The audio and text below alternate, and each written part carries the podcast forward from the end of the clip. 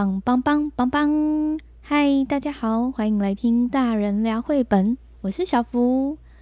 这是第三季正式的第一集，大家还记得这一季要聊什么样的内容吗？上周发布的第零集其实有透露哦，这一季想要和大家介绍的不只有绘本，还有关于儿童文学的工具书。在节目中介绍的呢，都是我自己非常喜欢。而且收获满满的作品，那对于想要更深入了解童书的听众朋友们，可以作为一个参考。不过今天想要介绍给各位的，其实并不是工具书，它的书名叫做《绘本屋的一百个幸福处方》。可能有些人已经看过它了，那有些人是第一次听到这本书的名字。它的作者是一位日本的作家，叫做洛河惠子。那洛河惠子是什么样的人呢？他是日本一位知名的广播员，然后也是一位作者，那也是一位经营童书店的老板。他是一九四五年出生在栃木县的宇都宫市。他的亲生父亲是一位政治家。那他，嗯，妈妈在没有结婚的情况下就是生下他，所以他是在单亲家庭长大的，所以他常常。放学之后呢，都要等妈妈回家。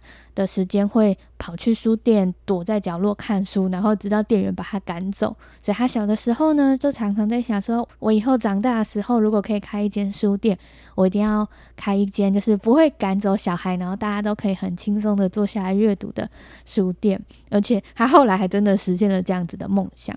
那他当初呢，其实是明治大学的英美文学系毕业的。他担任过广播员，然后也担任过作家。在他三十一岁的时候呢，他决定离开职场去创业，就创立了一间叫做蜡笔屋的书店。那这间书店它的位置很特别哦，它是位在东京港区最繁荣的表参道，在那里有一栋就是嗯。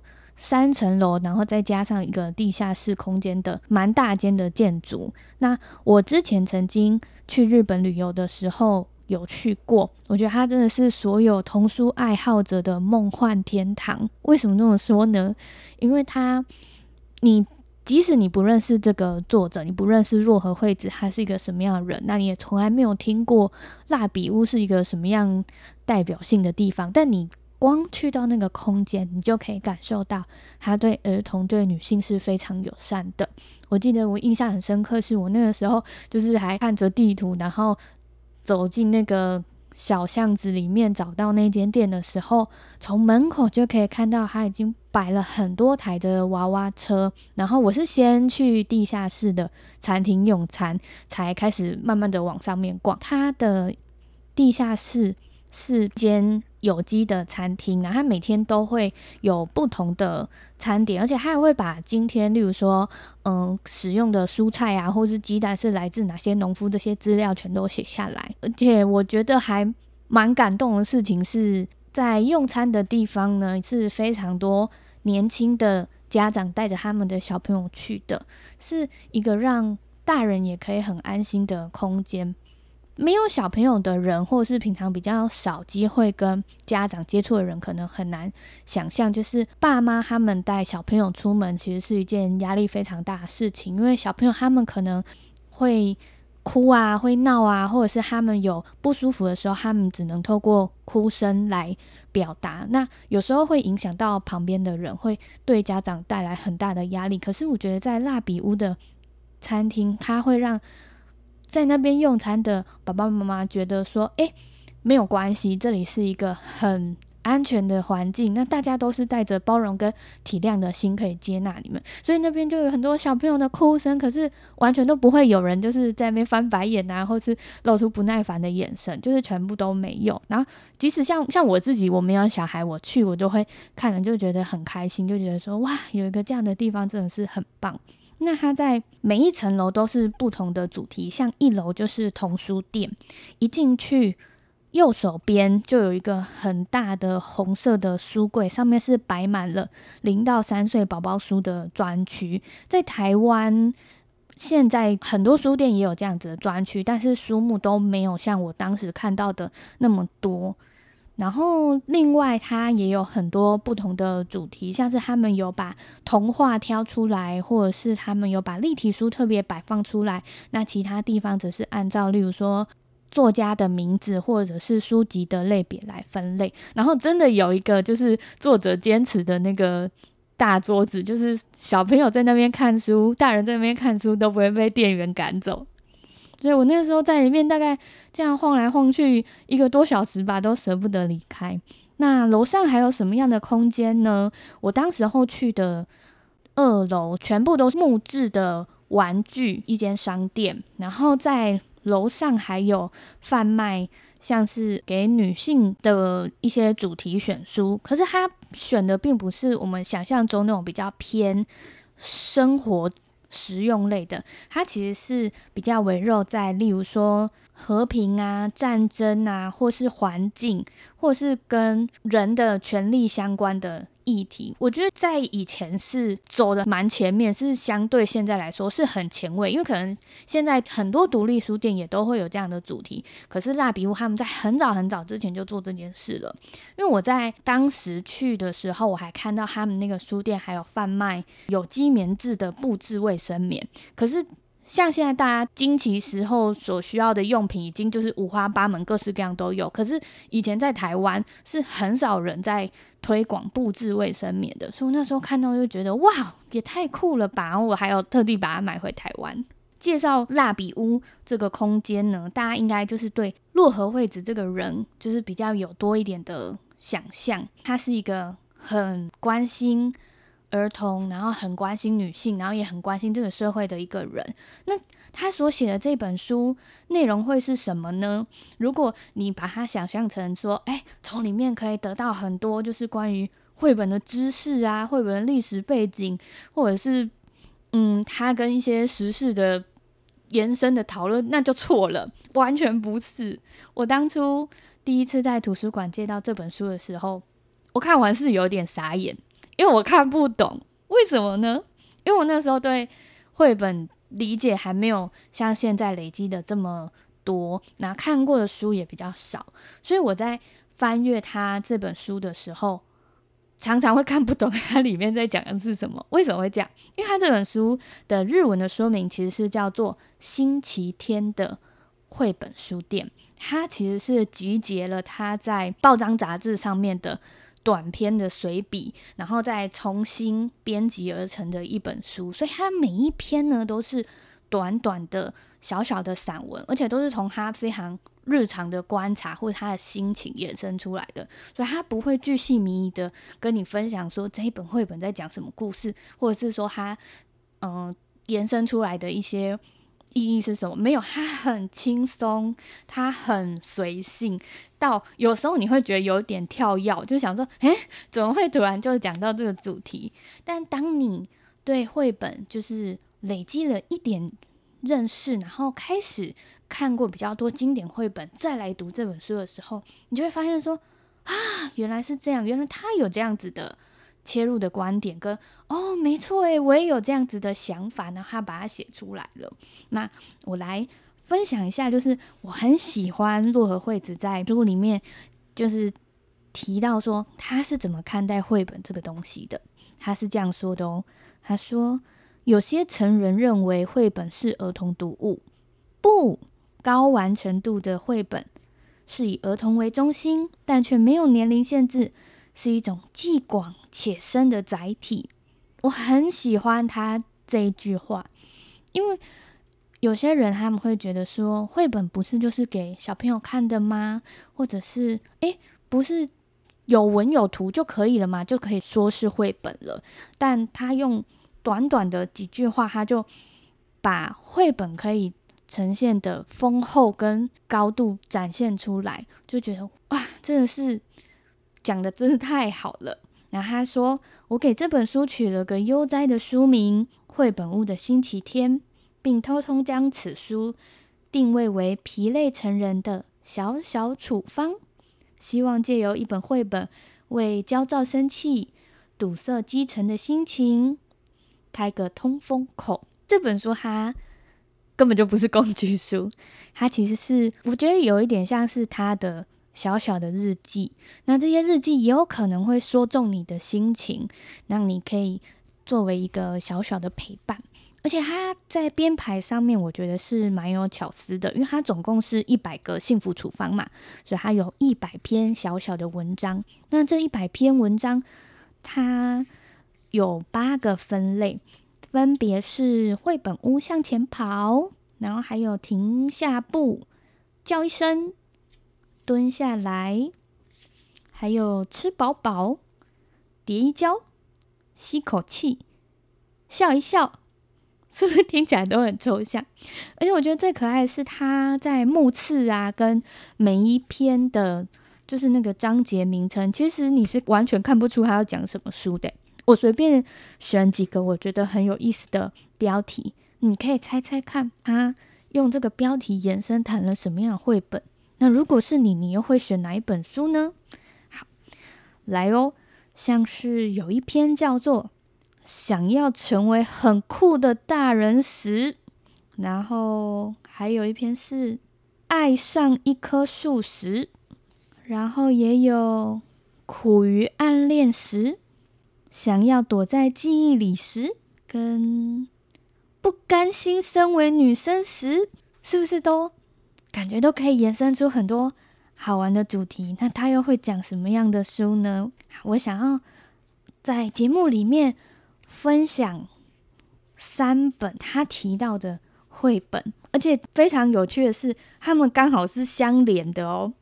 就是从我看一下哦，从四十二页开始，连续三篇所讲的绘本都是我自己超喜欢，而且我觉得非常适合这个季节的。那我们先来看看第一本是什么？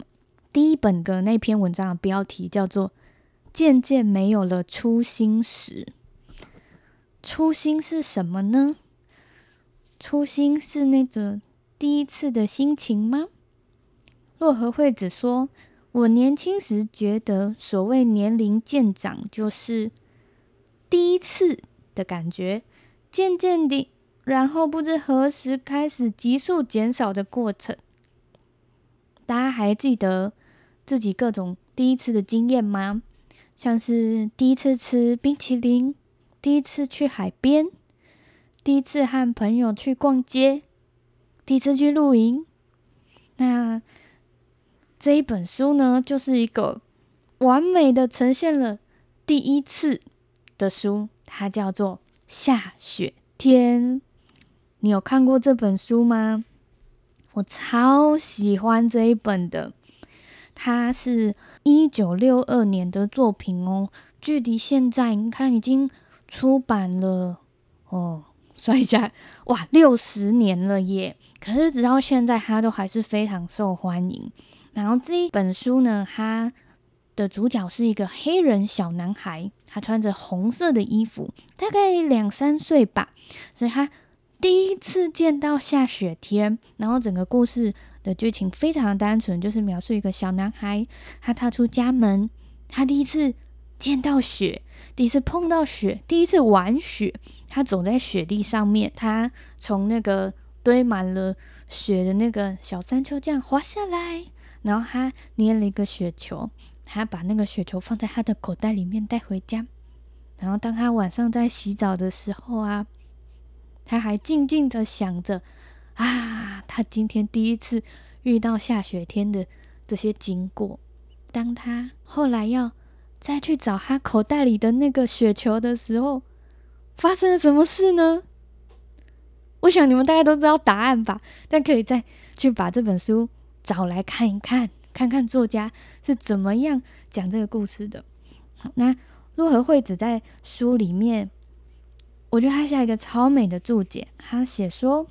这本绘本描绘了下雪时小孩那兴奋、单纯的悸动与飞翔的心灵。嗯，我在跟这本书的第一次相遇是在柯倩华老师的课堂上。那后来我隔了好几年之后，又有机会再上到他的课的时候，他一样有介绍这本书。我就是再看一次，一样感动的。这本书的作者呢，他其实是。爸妈是来自波兰的移民，然后他们搬到了美国，所以他们是一个犹太家庭。他从小的时候就饱受歧视，所以他对于其他族群就是同样有被歧视的状况感同身受。所以他自己不是非裔人士，可是他底下的角色呢，却是用黑人小朋友作为主角。那、嗯、我觉得是一件蛮特别的事情。他的书呢，也是。美国第一个以就是黑人为主角的童书哦，然后他后来也得了凯迪克的大奖。嗯，这本书就非常的温暖，虽然他描述的是下雪天，可是我想所有看过的人，你都会觉得啊，心头暖烘烘的。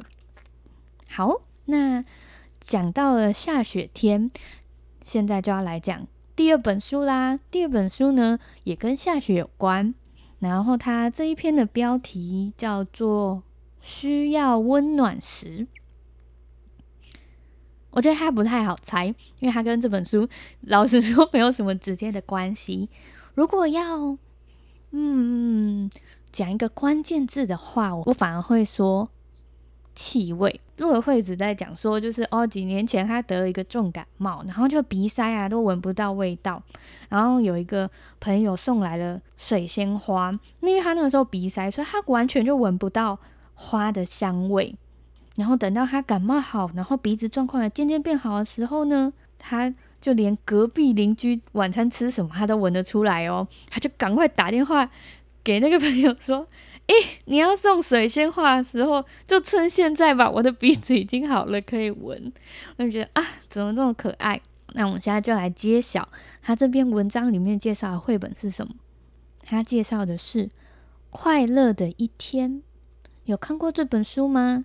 记得它的封面是什么颜色吗？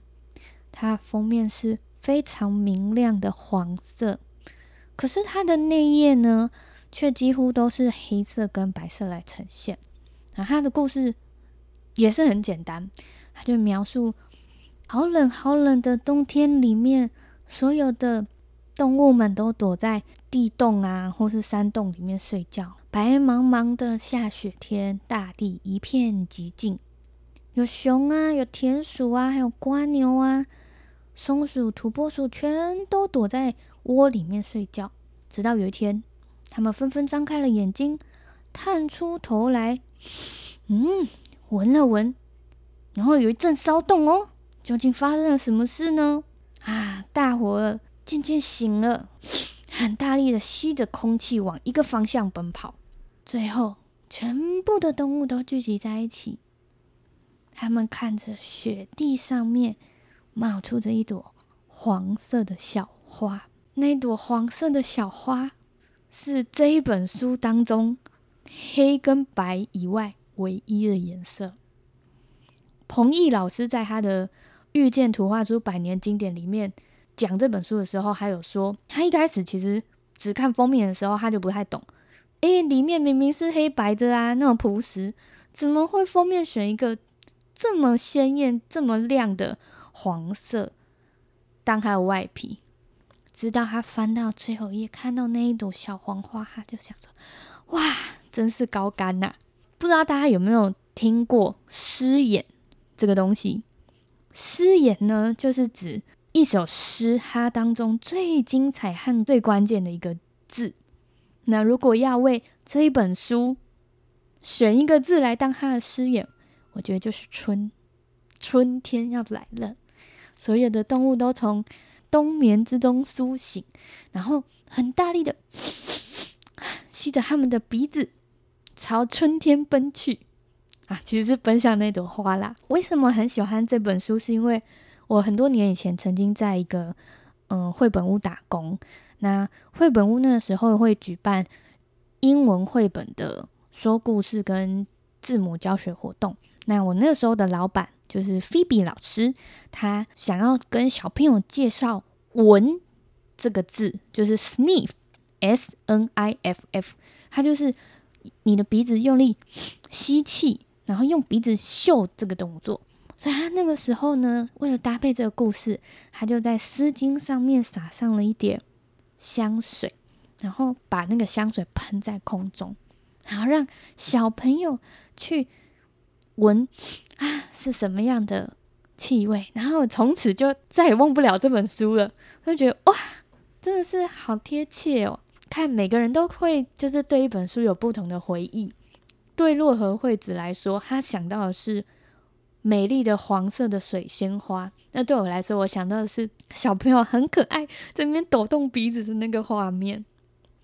对，这本书，它也是一本就是嗯，从冬天过渡到春天，充满希望，然后很开心雀跃的一本书，我很喜欢。好，那最后一本是什么呢？最后一本的这一篇文章的标题叫做《想要与季节相遇时》。什么叫做想要与季节相遇时啊？最近几天台北变得很冷，就是让人感觉哦，冬天终于来了哟。那洛河惠子选的这本书呢，也是让人觉得哦，某个季节好像要来了耶。那他选的这本书叫做《东亚合唱团》。这本书在台湾有出版中文版，可惜现在已经绝版了。它非常酷哦，它是嗯，就是绘本界的鬼才 长新太，他的童诗搭配上两位摄影师的照片作品，所以它其实是一本摄影绘本。这在台湾非常少见，大部分都常出现在知识类、科学类的。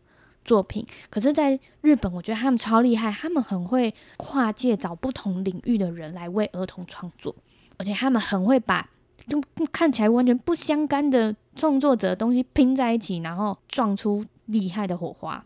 这本就是，那冬芽到底是什么东西？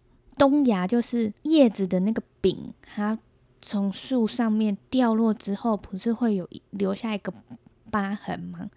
那那个疤痕，它到了春天的时候呢，就是会有新的芽从那边冒出来。不过在那个芽冒出来之前呢，摄影师就捕捉了很多冬芽的画面。他们发现说：“嘿，这些芽怎么每一张都看起来像是脸呐？而且有不同的脸哦，像是有的像无尾熊，啊，有的像兔子，有的像戴帽子的小孩耶。”所以看似就是只是平凡无奇的树枝，它却藏有着无穷的想象力。那我们来看看长兴太他的诗多可爱。他是这样写：他说，我们是，我们是树的芽哦。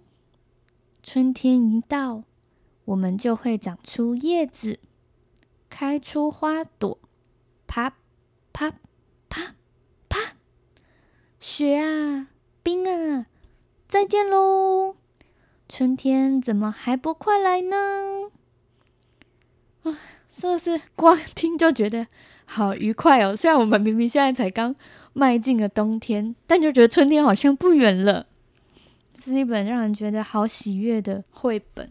我觉得洛河惠子下的标题也很赞。他说：“啊，想要与季节相遇时。”我每次去日本旅游的时候啊，我都会去观察他们书店或是他们的各种商店又推出了什么样展览或是季节限定的商品。我觉得他们真的是非常的能掌握到季节的美丽的一个民族。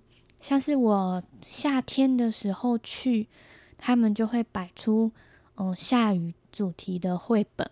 或者是因为夏天有很多的祭典嘛，所以他们也会有祭典啊、烟火啊相关主题的绘本，或是七夕相关的。我想很多人也会有曾经在不同的季节去过日本嘛，例如说樱花季的时候啊，或是下雪的时候啊，或是秋天赏银杏的时候，你一定可以感觉得到他们对于季节那种敏锐的观察，然后把他们应用在生活当中。那我就觉得。啊，真的是很让人着迷的一件事情，因为我们台湾的四季并没有那么分明嘛，所以有的时候，嗯，一眨眼，怎么好像没有秋天，一下就到冬天了呢？或者是，嘿，一下天气又变得好热，春天到底跑哪儿去了？那这时不妨就透过绘本来感受一下吧。嗯，刚才介绍了这本书里面就是三个我很喜欢的篇章，以及他们所介绍的绘本。那现在想要回头再跟大家聊一聊，就是洛河惠子以及他的蜡笔屋这间书店的故事。刚刚有提到，就是洛河惠子，他其实当初是嗯、一位广播员，然后后来成为了作家。那在他三十一岁，就刚好跟我同样年纪的时候呢，他决定开一间童书店，就叫做蜡笔屋。它同时还发行了很多跟儿童文化啊，或者是教育相关的刊物。然后它也举办了非常多活动，然后也致力于各种反核或者是。法律相关的运动，所以它其实是一个非常活跃于各个领域的女性创业家。这一本绘本屋的一百个幸福处方集结成册的时候呢，已经是六十一岁了。所以他其实集结了他创业三十以来的点点滴滴。他在这本书的后记呢，就写说，经营了三十年嘛，那这之间发生了许多事。写书时才留意到，曾有过这样的事，那样的事，竟是快乐的事浮现于心头。那是岁月送给我的礼物吧？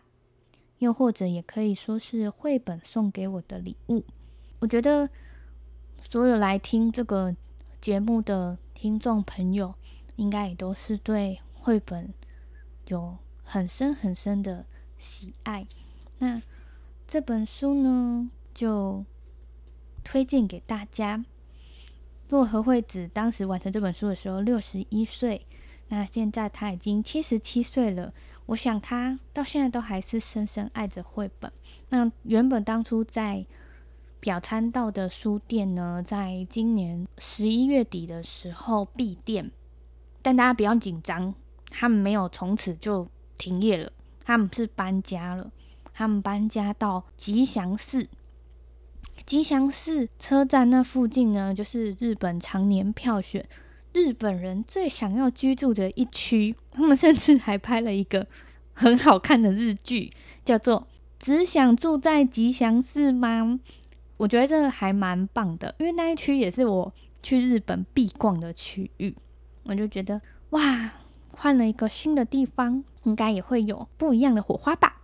就连洛河惠子到了七十七岁，都这么活力满满的在经营他的书店。那相信所有喜爱绘本的朋友，一定也会爱着这些书长长久久。那最后想要跟大家说一下是，这本书适合给谁来阅读呢？那我觉得它很适合是对绘本有些基础认识的人，或是你已经读过一些。经典绘本的人，那你想要拥有不同的眼光去认识这些作品，或是你想要获得一些灵感，又或是因为里面他介绍的不全都是经典，有些可能甚至台湾不一定有出版中文版。那如果你想要与一些平常可能不熟悉的作品相遇的人，也都可以来看看这本书。虽然它已经绝版了。但还是可以在二手书店买得到，或者是去图书馆借阅。好，我们今天的节目就到这里喽。下一次我们会跟大家介绍更多经典的绘本，或者绘本究竟是什么呢之类的主题，请大家尽情期待喽。